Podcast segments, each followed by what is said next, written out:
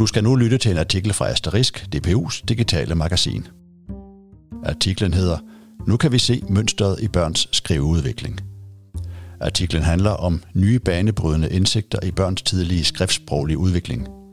Indsigterne, som DPU-forskerne Jeppe Bundsgaard og Christine Kabel kalder for et kæmpe skridt fremad i vores viden om de mindste skoleelevers skrivning, er resultatet af et forskningssamarbejde mellem DPU, Danmarks Institut for Pædagogik og Uddannelse, DTU, Nationalt Videnscenter for Læsning og virksomheden Right Reader.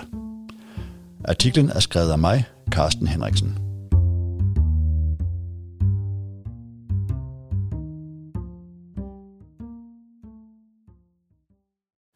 Der er mange ting, der spiller ind, når et barn skal lære at udtrykke sig skriftligt.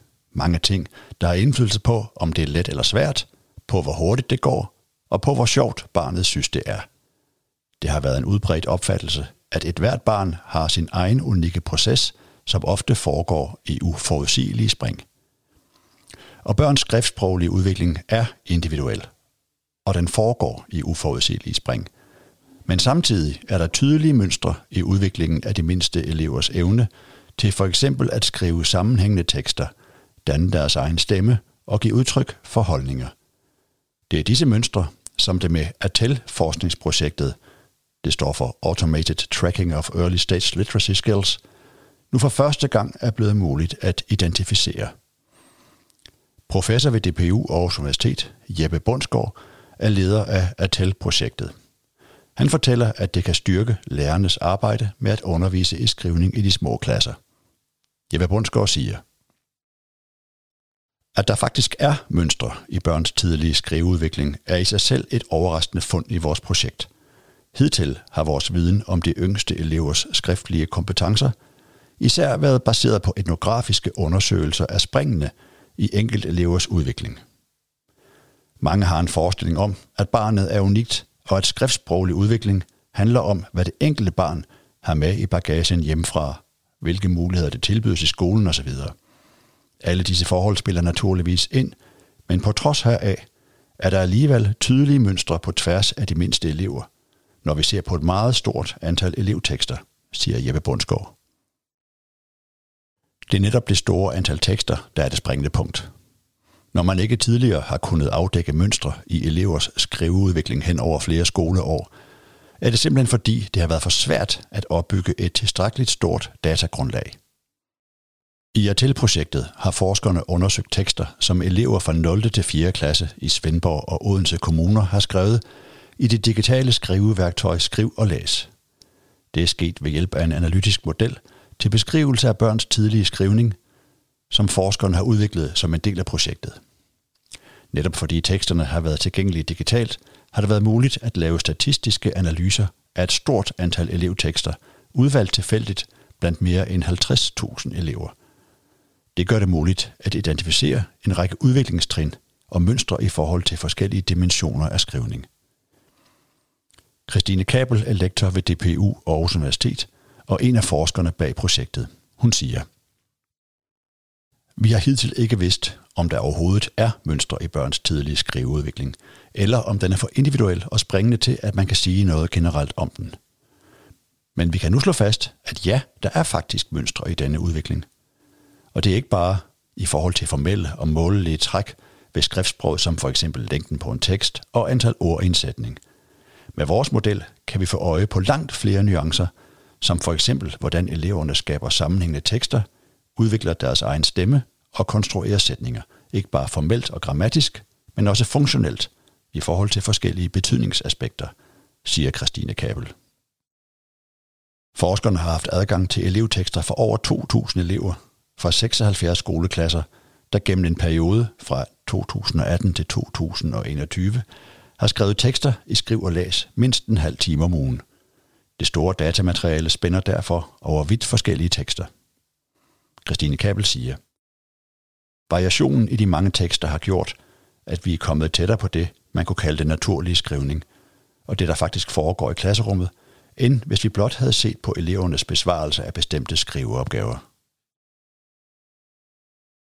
Forskerne har blandt andet analyseret, hvordan eleverne danner holdningsudtryk. Jeppe Bundsgaard siger, Hos de helt små elever ser vi, at positive holdningsudtryk overfor for eksempel andre levende væsener dominerer, mens mere negative holdningsudtryk kommer til senere aldersmæssigt, eller rettere udviklingsmæssigt. For et af vores resultater er, at hvis man for eksempel underviser i skrivning i 0. klasse, så vil nogle elever være nybegyndere, mens andre vil være på niveau med gennemsnittet for anden klasse.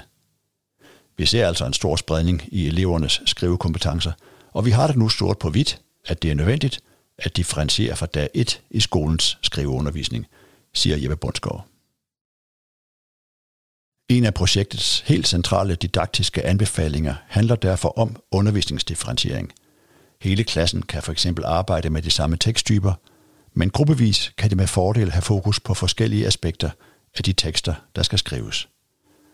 Christine Kabel siger, en gruppe skal måske have fokus på det overhovedet at skabe en sætning med et subjekt, der handler, mens en anden gruppe måske med fordel kan begynde at udtrykke sig om tid og sted, afhængigt af, hvilken tekst de skal skrive, og afhængigt af den kommunikative situation. Denne differentiering gælder for elevernes allerførste skrivning og frem til de begynder at skrive mere sammenhængende tekster, siger Christine Kabel. Elevers skriftlige holdningsudtryk er aldrig tidligere blevet undersøgt så grundigt. Men ifølge Christine Kabel er det en vigtig dimension af skrivning at få indsigt i, hvornår man skal støtte elever i at udvikle et større repertoire af skriftsproglige ressourcer.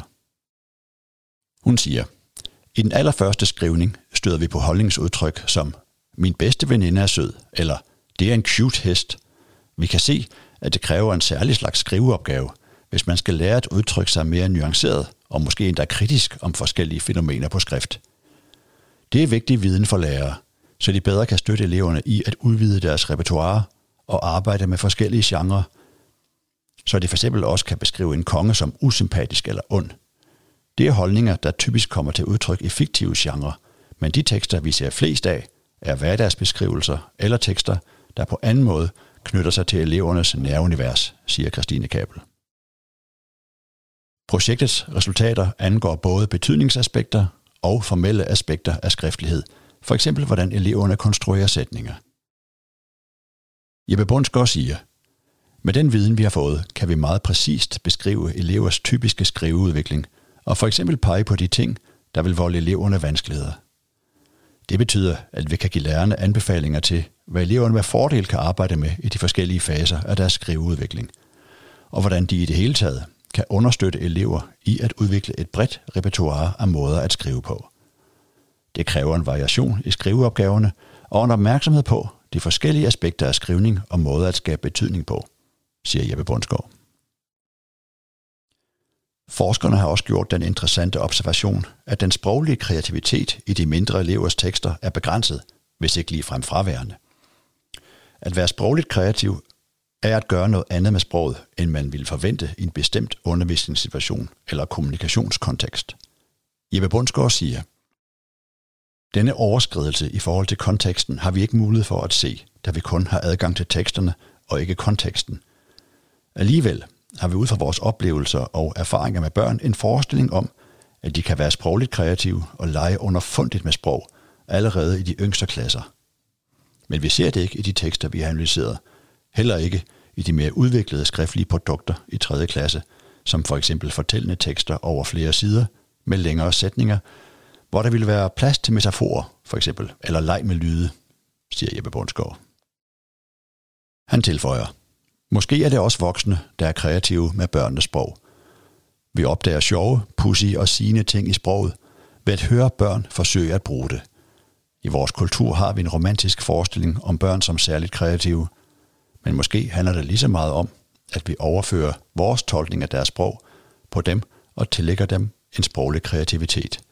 Og det kunne bestemt være interessant at undersøge sammenhængen mellem børns tale- og skriftsprog og deres kreativitet yderligere, siger Jeppe Bundsgaard. Her kommer til sidst nogle fakta om ATEL-projektet.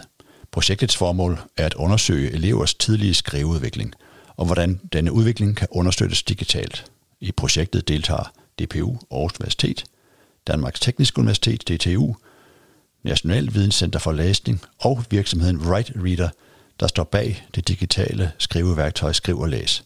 Projektet er støttet af Innovationsfonden.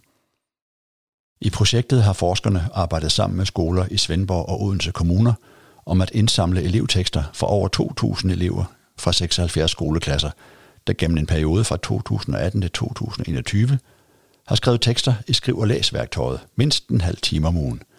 Det har givet en datamængde på 52.703 elevtekster, som forskerne har kunnet anvende i projektets analyser. Atel-projektet er netop blevet forlænget med et år og løber til 2023. Her skal forskerne undersøge, om man ud fra børnenes naturlige skrivning i hverdagen bedre kan forudse skrivevanskeligheder, end ved at påvise dem gennem test. Projektets indsigter er resultatet af en metodisk nyskabelse. Ved at have digital adgang til et meget stort antal elevtekster, og samtidig betragte hver enkelt tekst som en test af en elevs skrivekompetence, har forskerne kunnet benytte den såkaldte RAS-model, det vil sige den statistiske beregningsmodel, der kendes fra blandt andet de nationale test, til at identificere mønstre i elevernes skriveudvikling og dermed opnå mere detaljeret og mere generel viden om, hvad det vil sige at udvikle sig som skrivende i de helt tidlige skoleår.